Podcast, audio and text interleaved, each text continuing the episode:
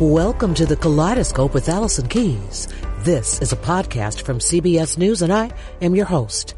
Every week we discuss issues including hunger. It's Black History Month, though, and now we're talking theater. Veteran director Sheldon Epps, who has directed everything from TV shows including Frasier and Girlfriends to stage productions of Fences and 12 Angry Men, is out with a book called My Own Directions, looking at his journey in American theater as a black man. Epps became the first black person to lead a major theater in Southern California in 1997. He's worked on and off Broadway and in London, and he's opening a show in Chicago. That conversation after this short break.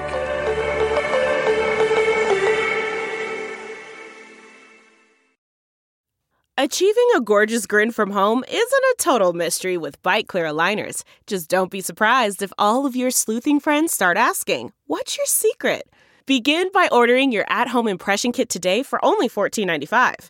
Byte clear aligners are doctor directed and delivered to your door. Treatment costs thousands less than braces. Plus, they offer flexible financing, accept eligible insurance, and you can pay with your HSA FSA. Get 80% off your impression kit when you use code WONDERY at Byte.com. That's B-Y-T-E dot com. Start your confidence journey today with Byte. Coming up in the spring, a, sh- a show called Personality about Lloyd Price. Do you know who Lloyd Price is? I do know who Lloyd Price is, but for our listeners that don't, why don't you tell them? And I bet you can sing one of his songs. every, everybody knows Lloyd Price this way. Walk personality, talk personality, smile personality. Personality, walk with personality, talk with personality, smile with personality. So the show is called Personality, and it's his life story using his music and uh, telling the story of a pretty significant triumph overall, a story of endurance and survival. And since we are talking about personality, meaning yours and your book, talk to me a little bit about your incredibly long career in this industry.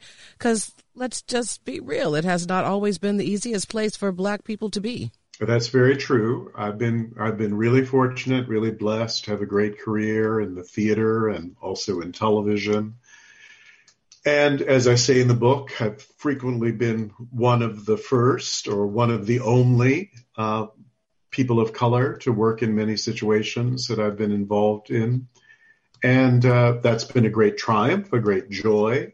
But also, there have been real obstacles and challenges to overcome and real battles to be won, unfortunately, uh, that still go on not not perhaps as much as when I was coming up, but uh, hopefully I've been able to open some doors for others to make it a little easier. Because there is still the drama over Viola Davis and the cast of Till from the Oscars.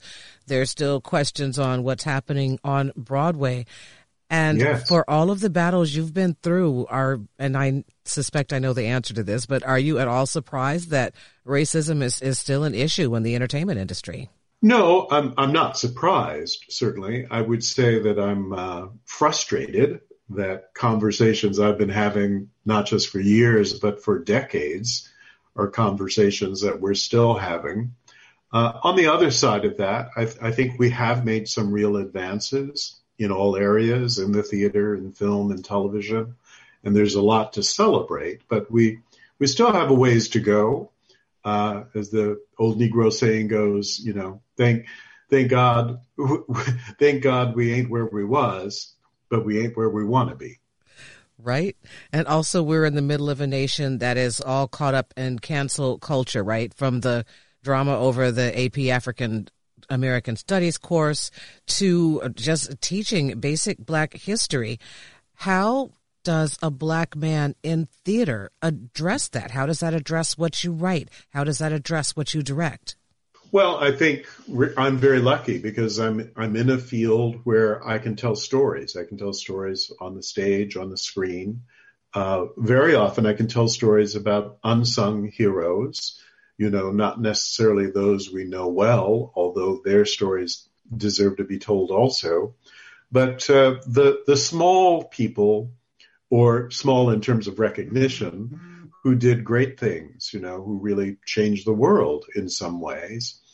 and that's that's the great value of being in the theater or in the entertainment industry is when those books are being censored and people are saying don't read these things, don't learn about these things, we can t- we can still tell those stories. We can still get that information out to the public in entertaining ways, but hopefully also in enlightening ways. Talk to me a bit about how difficult it was to get into a position of being in a leadership role, as you have been at so many theaters, and you're in Pasadena still, right, on a consult on a consulting basis. Yes. So how, and Ford's Ford's Theater in Washington D.C. also. Okay, how important is it for Black people to be in leadership positions in a theater? How do how does the presence of a person of color change what direction a theater goes? What shows it going it's going to put on? You know. Yeah. Well, I, I think it changes it completely. You know, every every leader of an arts organization sort of works from their own personality, their own history, their own aesthetic, uh, their own artistic desires, even. So when you have a person of color in a leadership position, uh, they are bound to tell more diverse stories uh, and you know paint pictures from a palette full of more colors. I often say, um, which is which is healthy. It's it's healthy for the individual, but it's also healthy for the institution, and certainly I think it's healthy for the audiences. Uh, it's getting easier to be in those positions of power, and certainly we're seeing many more leaders of color, men and women, gratefully, at theaters all over the country. But it's been a struggle. It's taken a long time, and as I said, as I write about in the book, there were times when I was the only black person who was leading a major American theater in the country. So again, thank God that has changed, but there's still room for more growth in all areas.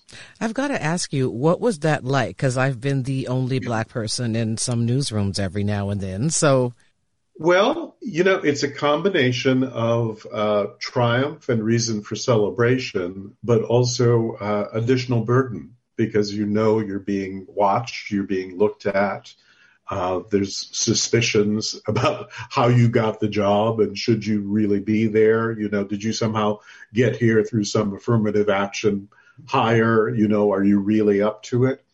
Um, so you you I often say you have to do the job and then you have to prove that you can do the job, which is two kind of different things. And also in that proving that you have to do the job, you're proving it not just for yourself, but but for others so that they won't be denied these same opportunities. You you're very aware that, you know, people are watching you and if you were to fail, if I were to fail, people would say, well, you know, look, I told you so we tried, but they're just not up to it. So thank thank God you and I have both succeeded. Exactly. You have directed, by the way, some really cool things. I mean, from Fences to 12 Angry Men. What a jump that is. Well, I guess maybe not that much of a jump now that I think about the themes there. Actually, that's that's not so big a, ju- a jump. You know, that's that's all in the sort of vein of great American drama. You know, uh, and again, storytelling that's driven by character and situation. But but I have, you know, also directed Noel Coward and Shakespeare and Tom Stoppard. So again, I've been blessed to cover a lot of territory in the theater and also on television. Right, because you have everything from Friends to Frasier to Girlfriends, and I must say, love Frasier, although it sort of is one of the whiter whiter shows on television. Was it weird true. to direct that? Well, the first few times it, it was very weird. I, I have to say, the first time I walked on the set of Frasier and started telling people I was there to direct the show that week, there were a lot of, you know, uh, askew glances, shall we say?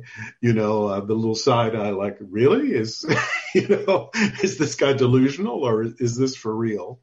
Um, but you know, it it settles down after a while. But but initially, you you you were certainly prone to getting those kind of reactions.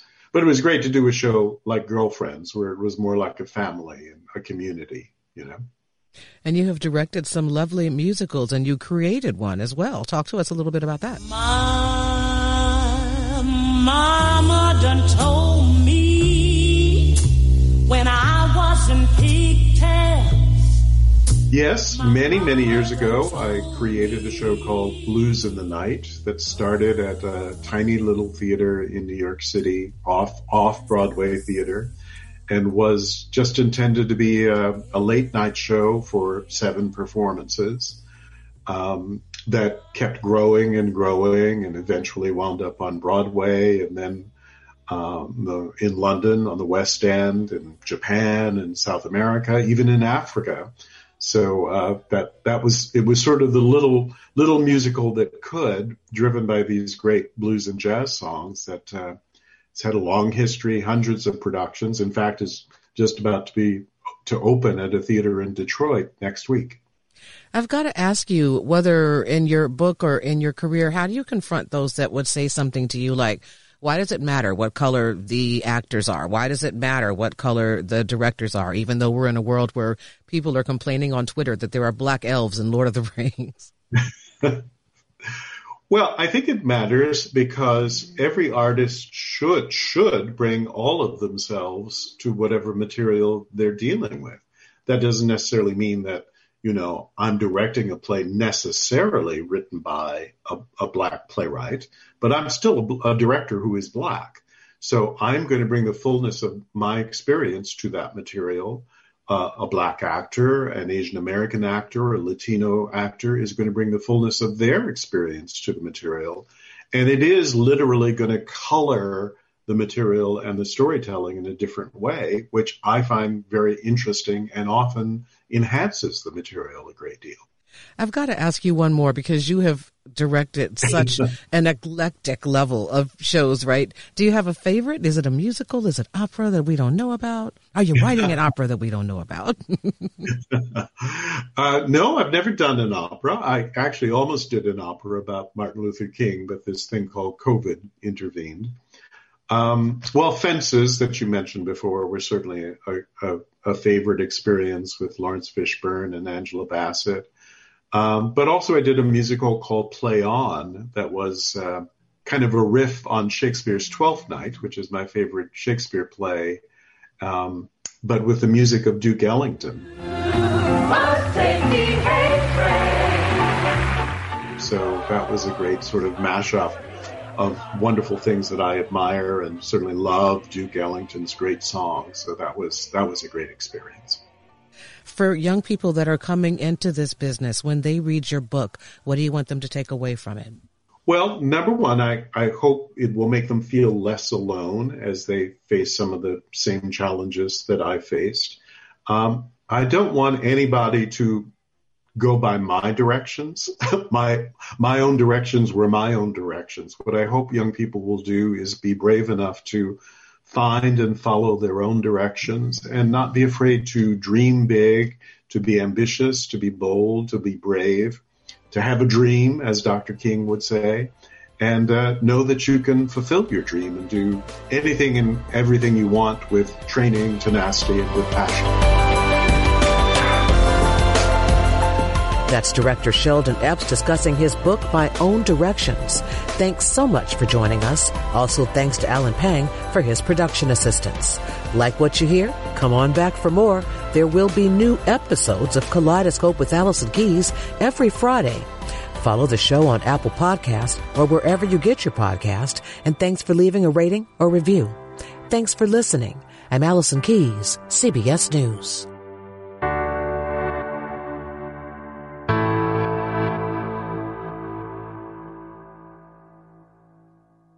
Catch every episode of 60 Minutes, America's most watched news magazine show, as a podcast. Hear in depth investigations across politics, news, and entertainment on your schedule. Listen to 60 Minutes ad free on Wondery Plus. Hi, this is Jill Schlesinger, CBS News business analyst, certified financial planner, and host of the Money Watch podcast. This is the show where your money is not scary. It is a show that's all about you. It's your questions that make it possible for me to provide unconventional and entertaining insights on your money, and maybe more importantly, on your life. Follow Money Watch wherever you get your podcasts. You can listen ad free on the Amazon Music or Wondery app.